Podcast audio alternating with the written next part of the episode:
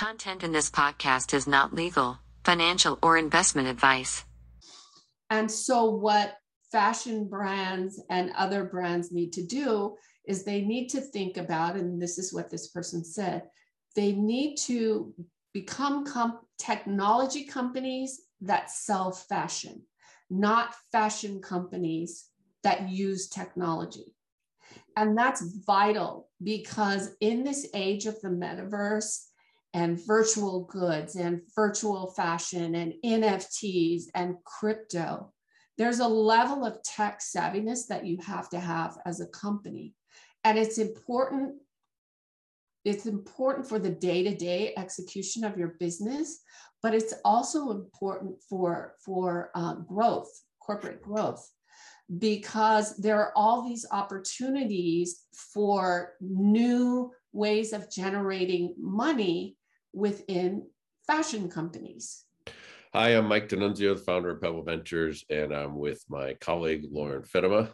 So, Lauren, that was a great conversation with Gina. She had so many interesting things to offer for brands thinking about getting into the metaverse and those that are already there.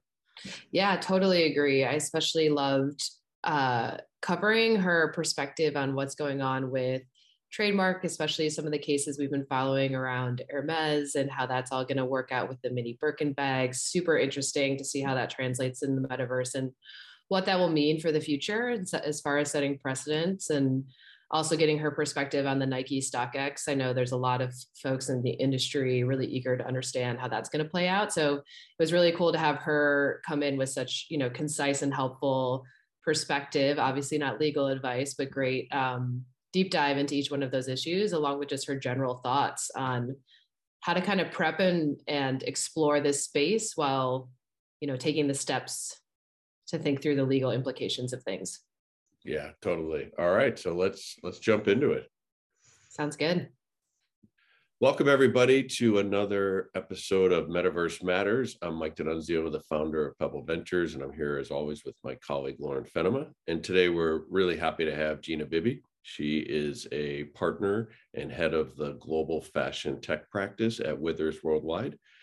And while none of this is legal advice, we are here to talk about a lot of issues that brands are starting to think about as it relates to their entries into the metaverse. So, Gina, welcome and thank you so much for taking some time today. Thank you so much for having me, Mike. It's a pleasure to be here. Great. Well, what if you wouldn't mind, maybe just open up and just give our readers a little bit about your background and your practice, and and then we'll kind of dive into some of the some of the things you've been quoted quite a bit from Bloomberg to Vogue Business. So, we want to kind of jump into that, but just a little bit on your background would be great.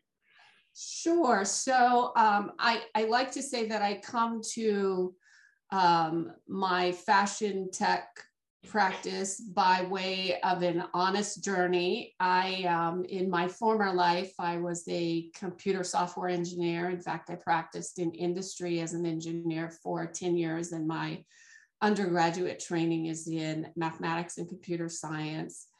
Um, and once I graduated law school, I spent the bulk of my career to date practicing in Silicon Valley on complex IP matters for um, uh, high tech companies, you know, the who's who list of high tech companies.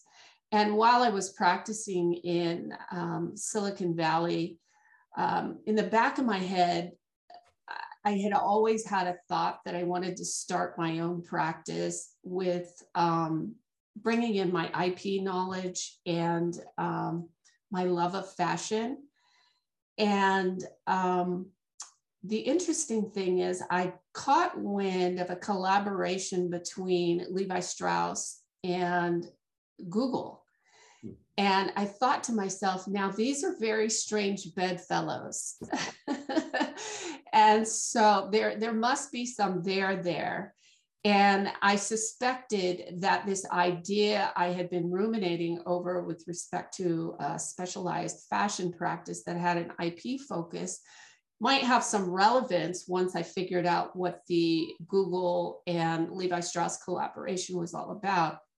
So when that collaboration, which is called Project Jacquard, uh, was pushed to the public domain, I learned that Google was helping Levi Strauss to create conductive fabrics and yarns that could be woven into various garments. Um, specifically for Project Jacquard purposes, the garment was um, what Levi called a commuter jacket, where you could um, touch technology was woven into the yarn so that you could just run your, your hand across the sleeve or some other portion of the garment and operate your phone and other electronic devices. And I thought to myself, now this is really interesting. I don't know of anyone who's um, advising clients, not in a one off way, but in a specialized way at the intersection of fashion and technology. And so I started out on my journey to build a fashion tech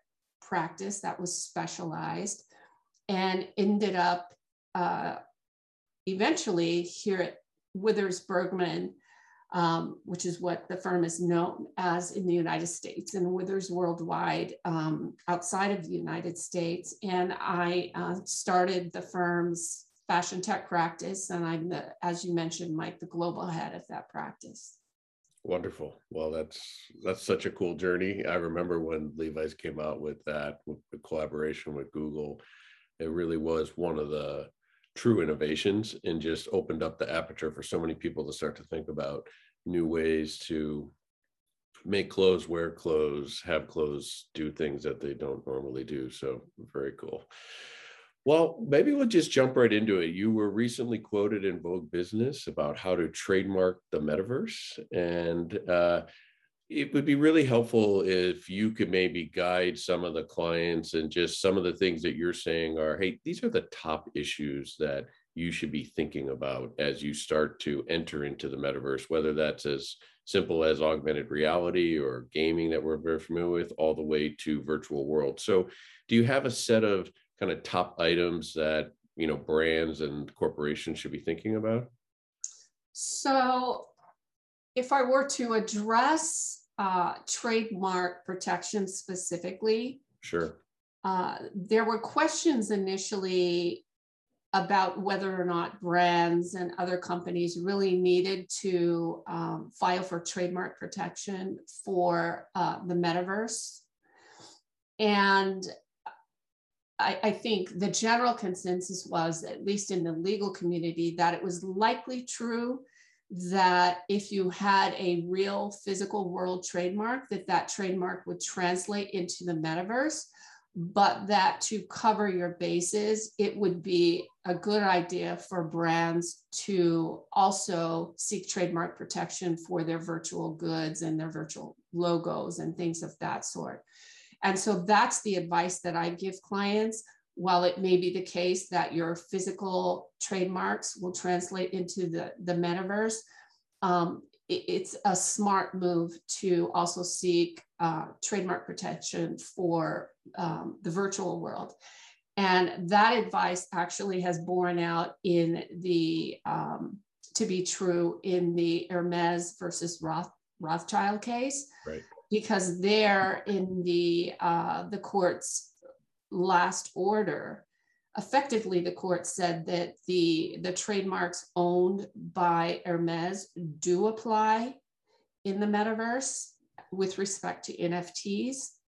The question there is whether or not uh, the artist who minted the mini Birkin bags has defenses against trademark infringement on physical world trademarks by way of the First Amendment. Okay. So um, I don't know if you want me to get into a deeper dive about the, the, the legal issues there. We can save it for later, or I can talk about it now. I thought that was pretty interesting, actually. Just reading through uh, part of what you were quoted on with the cultural reference versus what is art, what is trademark, and I think that might be where that goes. And if that's true, I'd love to hear a little bit more. Otherwise, you know, sure. yeah. Yeah. So so under the Rogers case um, what that case says is that while there are trademark owner rights, those trademark owner rights have limits. And where that limit is, is if the trademark is being used in an artistic, expressive context. and so that's where the, the rubber re- meets the road in the Rothschild Hermes case, the judge in that case and a jury, if there is one, will have to decide whether or not um, the mini Birkins are a pure artistic expression that are not source identifying, that are not meant for your typical commercial purpose, purposes that you have when you're dealing with uh, trademark owners' rights. So it will be it will be really interesting to see how how the judge comes out in this case, what he decides, and whatever he decides will be very instructive as to how the IP laws are going to apply in the metaverse. We know they're going to apply, but we don't know exactly how. So there are some open questions there. Interesting. When do you know when that's going to be decided? Is there a timeline on that? I, I have not looked at the scheduling order. Um, the Rothschild artist submitted a or filed a motion to dismiss with the court, which is resulted in the order that I just mentioned from the court. So I'm not sure uh, what the timeline is for that, although I suspect that the judge in this case is not going to uh, delay matters just because there are so many people at the edges of their seats hmm. waiting to see what the legal precedent will be in this case. Interesting, very interesting. Is that, um, and then I also saw you were quoted about a Miramax uh, Quentin Tarantino issue, which which I also think is really interesting because if you take historical or brands, they've got a lot of assets that they've had for many many years, and then you know some people may want to do something with those assets, whether it's a celebrity or not, where the brand may want to do some. Is that another case that you think is going to really provide good insight and guidance to the industry? Actually, I don't. And I'll tell you why I okay. don't. Because based on the facts of the Quentin Tarantino case, it's more of a contract interpretation question okay. And less of a how do the IP laws apply in the metaverse. Okay. So I think the decision in that case will be less instructive for brands going forward as they operate in the metaverse than will the um, Hermes, Rothschild, and StockX Nike cases. I was going to ask about that StockX Nike case and whether it's, I feel like for me as a consumer and even just in this world of, um, you know, being alongside Pebble Ventures to explore this on behalf of our clients, it feels different than the Hermes case. Um, the Nike kind of going against StockX and what they're doing from an NFT standpoint. Um, do you feel like that case is different, or is it kind of in the same bucket of considerations when we look at Nike versus StockX? So there are differences and there are likenesses. The likenesses exist in that the courts are are assessing what IP owners' rights exist in the metaverse. So in that regard, they're they're they're they're you know the same. The legal questions, however, I see as different. So in the Hermes Rothschild case, you're dealing with an artistic expression which implicates um, freedom of speech constitutionalities, right? Um, First Amendment issues that would be the defense in that case to trademark infringement. Whereas in the Nike StockX case, you're not dealing with an artistic expression. You're dealing with an NFT that StockX alleges um, tracks ownership of a physical item, Nike shoe, by way of example. And so the legal question there is going to be slightly different. And that legal question will be whether or not StockX has defenses against trademark infringement based on fair use. And StockX is going to argue and has argued in his papers that we fall into the fair use ex- exception because we're not using the trade the Nike trademark as a source identifier. We're merely using it to track ownership of a physical world item. And so therefore the trademark you know trademark infringement is is not relevant here. It's so interesting because i think and and extend this to all the huge trend around resale obviously. And when i think about a real world or even any of these other sites thinking about how to enter the metaverse and nfts running into that kind of similar issue of being able to resell really great products and you know be thinking through some of those considerations and if they were to launch nfts to help understand that ownership this is an interesting case to apply and understand. So that's one of the things that i've been curious about is how some of these um, copyright issues are going to affect resale and ownership as we extend into this you know next phase of fashion.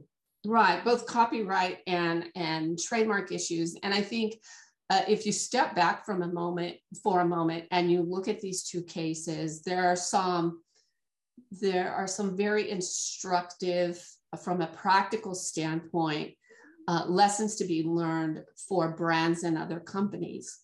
Um, on the one hand what these cases tell you is that if you're going to be minting NFTs and you're involving the IP rights of others, you have to be very careful, consult with legal counsel around whether or not your use will constitute infringement. On the flip side of that, for brands who are bringing these lawsuits, they have to do their diligence as well and figure out whether or not bringing a lawsuit is the right thing to do in light of the con, con uh, the contours of the law. You know, will the law support a trademark infringement claim? Will the law support a copyright infringement claim? And does it make sense to bring these lawsuits in light of those contours of the law? So it's it's it's double-sided. Yeah, that's great reflection. I was curious if we could get your comments on you know, thinking about the Bored Ape Yacht Club and some of these emerging brands in this space um, and how they're approaching just from the get go that you can have commercial use and kind of have different ways of applying their IP through, you know, through licensing and things like that. Are those different? Are they probably relying on the similar similar laws that exist today? Or are they helping invent and reimagine some of the ways that trademark is going to be used in the metaverse, for example?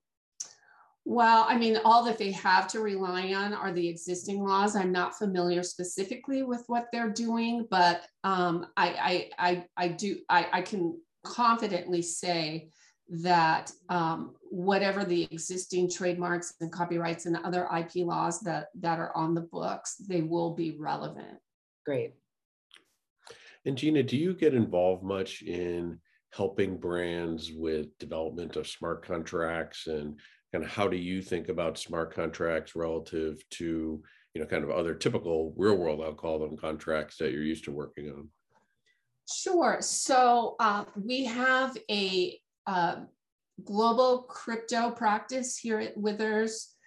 And as part of that crypto practice we get involved in uh, smart contract development and what have you and just like we've discussed with the IP laws and the metaverse, you know, there are some counseling we have to do around smart contracts because um, so th- you have to take into account enforceability considerations. Okay. Um, generally speaking, um, just to give you a little contract law primer. So, what you learn in law school is that in order to have an enforceable and valid contract, you have to have an offer, an acceptance of the offer, and consideration. There has to be value associated with, with the contract.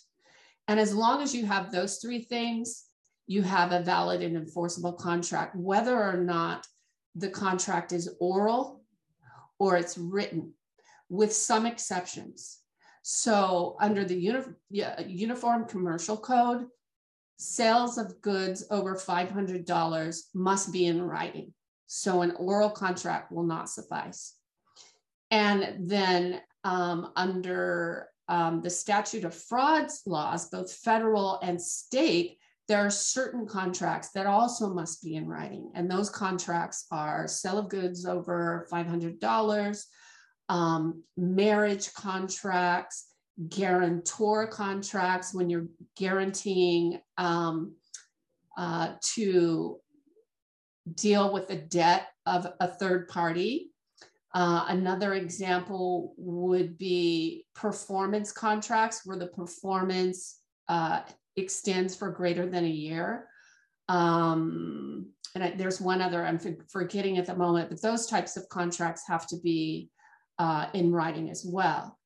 So the question that you have to ask is would a smart contract not violate the UCC or um, statute of frauds, the different, the federal or state statute of frauds laws? And so, um, generally speaking, because of the uh, Uniform Electronic Transi- Transactions Act and the Electronic Signature and Records Act, uh, electronic contracts and electronic signatures in those contracts are generally recognized. Now, the caveat is that contract law is governed by the states. So you have to make sure that you consult your state contract laws to make sure that there are no exceptions. In other words, that you um, maybe a smart contract would not be valid under certain circumstances under a state's statute of frauds law. So you have to be diligent about making sure that the subject matter of the contract is one that is fit for a, a smart contract and um, would be valid, valid and enforceable. There are some other issues uh, with respect to smart contracts that I think that um, brands and other companies need to, to think about. Um, because a smart contract is effectively code that's written on the to execute on the blockchain, in the physical world, when you have a written, typed, or whatever co- contract, the both parties on either side of the agreement can see the physical contract. They know what the terms are. Um, they can consult with their lawyers about the terms. They they sign based on those terms. But now we're in the world of the metaverse and a smart contract, and you're talking about code. So what can you do to ensure that you understand the terms of the code? And so, what that may mean is that you have to engage technical experts to interpret the code for you or to review the code to assure you that the terms are what you expect them to be. Mm. So, that's one consideration. Another consideration is um, sometimes smart contracts you have to rely on what they call um, off-chain resources. So if if to execute the contract, you need to get some information that is outside of the blockchain. Mm-hmm. You have to go to third-party resources off the blockchain to get that information pushed onto the blockchain so that you can execute the contract. So what that means is it's an extra layer of complexity and brands and companies need to be thinking about that. The other thing that I think brands need to pay attention to with respect to smart contracts and the advice that we give, when you're in a business to business uh, context, one business is on one side of the agreement, the contract, the uh, another business is on the other side. There's a certain level of sophistication and resources that is, are assumed. You have legal resources on both sides. You have technical expert resources that can read the code for the smart contract on both sides, generally speaking. But what happens when you're in a B2C or a business to consumer context? well, the consumer probably likely do, does not have the resources that I've just listed and likely may not have the um, the sophistication in dealing with a smart contract. So you have to be very careful in that context, especially because what a consumer can say is, I I I agree to these terms, but I can't confirm that the terms are actually coded into the smart contract, right? Interesting. Another consideration that we advise on when dealing with smart contracts is smart contracts are self executing, as you know. Right. And what that means is that there's not a lot of human intervention involved unless you're dealing with uh, an off-chain resource through an Oracle or something like that. And so amending and revising contracts has an extra layer of difficulty. And if you don't build in the constructs from the very beginning in the code to deal with scenarios where you're amending the contract or rescinding the contract or all of that, it's a problem because that contract is going to self execute. So that's the type of legal advice that we give in addition to other things around smart contracts. I can't imagine. Would have would did you ever imagine that your engineering start would come full circle now, where you're pairing law and code and an understanding? I mean, you have a such deeper understanding of these things, how they work because of your background. Yeah, well, you know, I have to be honest. When I uh, decided I would do something other than engineering and uh, and software, I, I made a conscious effort to choose a career where I could exploit all of that knowledge and education. And frankly, that's the choice I made when I decided to go to law school and I decided to um, practice in the IP space and tech and become a registered patent attorney. And it was also my consideration when, when I started my fashion tech practice because I knew as I said earlier, I was coming to this practice honestly. Like I understand fully the technical side of things and I understand fully the legal side of things, which would not be the case for your average lawyer. I mean, right. we're we're never average, but right. you, you know what I'm saying. That's great.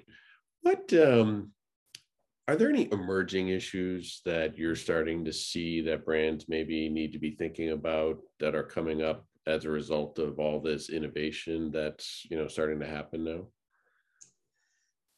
So i will take you back in time to several years ago when um, i was thinking about what was happening at the intersection of fashion and technology. And I was at an event in New York City, and someone said something that at that, that event that really stuck with me. It was a conference. And I can't even remember who said it, but it was so profound that I wrote it down in my notebook. And this person said the following that companies fashion companies, and the like who do not become tech savvy are going to get lost. They'll, they'll get, you know, pushed into the background of the economy, right? And so, what fashion brands and other brands need to do is they need to think about, and this is what this person said, they need to become com- technology companies that sell fashion, not fashion companies that use technology. And that's vital because in this age of the metaverse and virtual goods and virtual fashion and NFTs and crypto, there's a level of tech savviness that you have to have as a company. And it's important it's important for the day-to-day execution of your business but it's also important for for uh, growth corporate growth because there are all these opportunities for new ways of generating money within fashion companies. And for example you know companies like louis vuitton and chanel and balenciaga and all of those companies need to start thinking about the metaverse and what what we're going to do in the metaverse and you do it and make money for your company before somebody else does. So the perfect example is in the gaming industry right? It's a multi billion dollar industry with lots of opportunity. And although I'm not a gamer, I do know that in the gaming context, people have things called skins and who doesn't want the, the, the most trendy skin or the best skin? So if I were in, um, in the gaming world, I can tell you for sure, I might want to have like uh, a Gucci jacket in, in that, um, for sure in that gaming context. Me too. exactly. And so brands need to think about uh, this, it's going to be an opportunity cost if they don't branch out into the metaverse and start minting digital collectibles and the like. for themselves. I think that's so spot on. Lauren, I know you've got a question. Fire away. Oh no, I'm just agreeing that if I were a gamer, I also would want a Gucci jacket. And I think what we're seeing too is um, a lot of brands extending into these gaming spaces. And I think it it just goes back to what we already covered around trademark and making sure that you are the first to present your brand in these new spaces and keeping in mind that just like in the real world, people might rework your label and rework your logo and sell it kind of as an artistic version how what's that line and how do you make sure again to get out in front of it and so no real question just it's exciting to see all the different spaces that this moves into as the metaverse evolves um, and and we'll see what happens but yeah mike i don't know if you have anything else I, I do have one further point to make, and it's Yeah. a really important point for for brands and even for consumers. Um, ownership is a tricky issue in the Mhm. metaverse. It's tricky. In the physical world, if I own an automobile, I can go out in my driveway and I can touch that automobile. I know I have um, the title to the automobile. I, I can like pick up the title. It's a piece of paper. I can look at it, keep it in my safe deposit box. It, there's no question about what I own. The same would be true for your home or what have you. But when you're in a metaverse context, ownership gets tricky because there are different layers at which ownership can go one way or the other. Perfect example, going back to uh, the minting of an NFT. So it's computer code. What, how do you get that NFT? What does it require? Well, it requires, unless you're a coder yourself or a software engineer, um, it requires for you to engage potentially third party resources to write that code, right? Well, under existing copyright laws, guess what's protected by copyright? Computer software. So if I'm writing code, I'm the person writing the code, presumably I own it under the copyright laws, just as if I wrote a book and I put pen to paper. Uh, once that code in the book is in tangible form, the individual who wrote it, painted it, etc., owns it. So when you're a brand and then you're, you're engaging external technical resources or even within your company, you have to make sure that if the technical resource, your IT department, your engineers are in-house, that their employment agreements have clauses which they, any IP that they develop is owned by the company.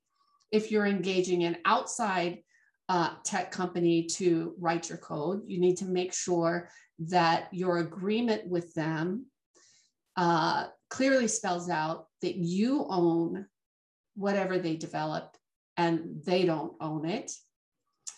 The other thing that you need to do as a, uh, a brand or company is after you get past the step of minting the NFT, now you want to sell it, right? so you should have terms and conditions on your website or in your contracts or what have you that clearly spell out for the consumer what is owned. And that generally would be the consumer does not own the underlying physical object that's represented by the NFT, that they only own the NFT, the digital collectible, and that's it. That's so interesting too when we think about this trend with phygital, so the physical digital being paired in an NFT. So saying that you own this NFT, maybe this, um, correct me if I'm confusing, but like once you launch the NFT, let's say it's to claim this physical good or you get access to something limited edition. So this NFT almost grants you access to something. Um, does that change like the flavor or the like shape of that type of um, contract or what you're mentioning around writing the code and claiming the physical good? So when it comes to ownership, do you have to even go a layer deeper in considering how the NFT interacts with the physical world? If that makes sense. So, so on the coding question, that that that question doesn't change. Yeah.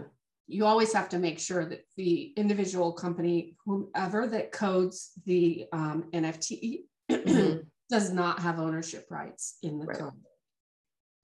With respect to an NFT having some more tangible connection to a physical item that would be uh, what we have in the StockX case, right? Right. Because the consumer has purchased the physical good and has the NFT, NFT as proof of that transaction. Right. Well, I think in that scenario, ownership is actually more straightforward because it's more akin to the physical world.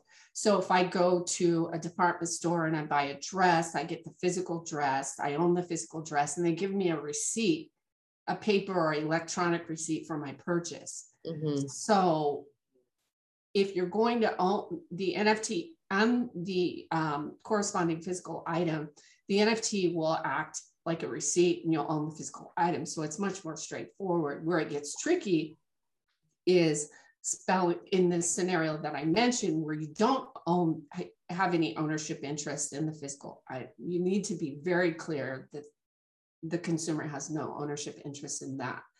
And a related um, point is, let's say you have an NFT platform. Right. I'm a brand. I decide to uh, create my own platform to sell the NFTs and, and what have you or to use the NFT or uh, whatever it is, or virtual piece of virtual fashion, doesn't matter. So if you're telling the consumer that they own the NFT, they have ownership rights, and NFTs cannot exist without the blockchain. The blockchain can exist without NFTs, but NFTs cannot exist without the blockchain or a blockchain equivalent. So, what happens when you pull that platform away? When you take this is a, just something I'm pulling out of thin air. It's not actually what's going on. But let's say at some point the government regulates the blockchain to the point where it's just not usable and your NFT has no value, right? Well, go back in time to the agreement you had when you sold that NFT to a consumer, like you own this is something you own, you have rights in it, blah, blah, blah. But then when you take the platform that's needed to support that NFT existence away, what does the consumer own? So you have to make sure in your contractual agreements that you're anticipating this, right? So that you don't get caught in a situation where you're being accused of fraudulent activities. You, you made a representation to a consumer that's not actually fully accurate, etc. So that would be something else that brands and companies need to think about. That's so interesting because it reminds me of as we were witnessing the scale of NFTs like really exploding over the last two years. One of the primary questions was, okay, I bought this you know valuable nft and it lives on this platform like an OpenSea for example what if they fail? And then what mm-hmm. happens? Do i still own it? Can i sell it somewhere else? And so it was it was been interesting to have that in the back of people's minds as they're trading value and trying to understand what what does it mean to own an nft so that was a great run through of how to think through it. And i cannot emphasize this enough because this is a new horizon we're embarking upon in the metaverse. And even lawyers like myself, as I alluded to early, earlier in this conversation, we don't know how the courts are going to settle all the laws around the metaverse, um, physical world law in the metaverse. So, the smart thing to do for brands is not to cut corners, consult with legal counsel, because I can promise you that it will be much less expensive to do it right or as right as you can get it from the very beginning than to have your legal team lawyers etc pull you out of the ditch. Right. I think I think that's a great way to end this first um, uh, in in you know we're experiencing that with the clients that we're working on is there's quite a bit of legal due diligence done at the beginning and and the legal teams are getting involved actually quite early in the process i'm sure a lot earlier than they were um, on typical marketing programs. So uh, i think that's perfect perspective Gina, thank you very much for your time today and all the insights. It was really interesting to hear, and I'm sure it's going to be very helpful to people listening. Well, thank you for having me. It's been my total pleasure. Wonderful. Thanks. We'll uh, see you next. Thanks everybody for listening. Thank you for listening to this episode of Metaverse Matters by Pebble Ventures. If you enjoyed the content, please do subscribe and rate the show. You could also connect with us on LinkedIn at pebbleventures.com or directly at mike at pebbleventures.com. If you're a brand exploring the space, or you're already testing and are looking to develop next level strategies, please do reach out. We'd welcome an introductory conversation to learn more about your goals, where you are in the process, and share our thoughts about your business. Have a great day.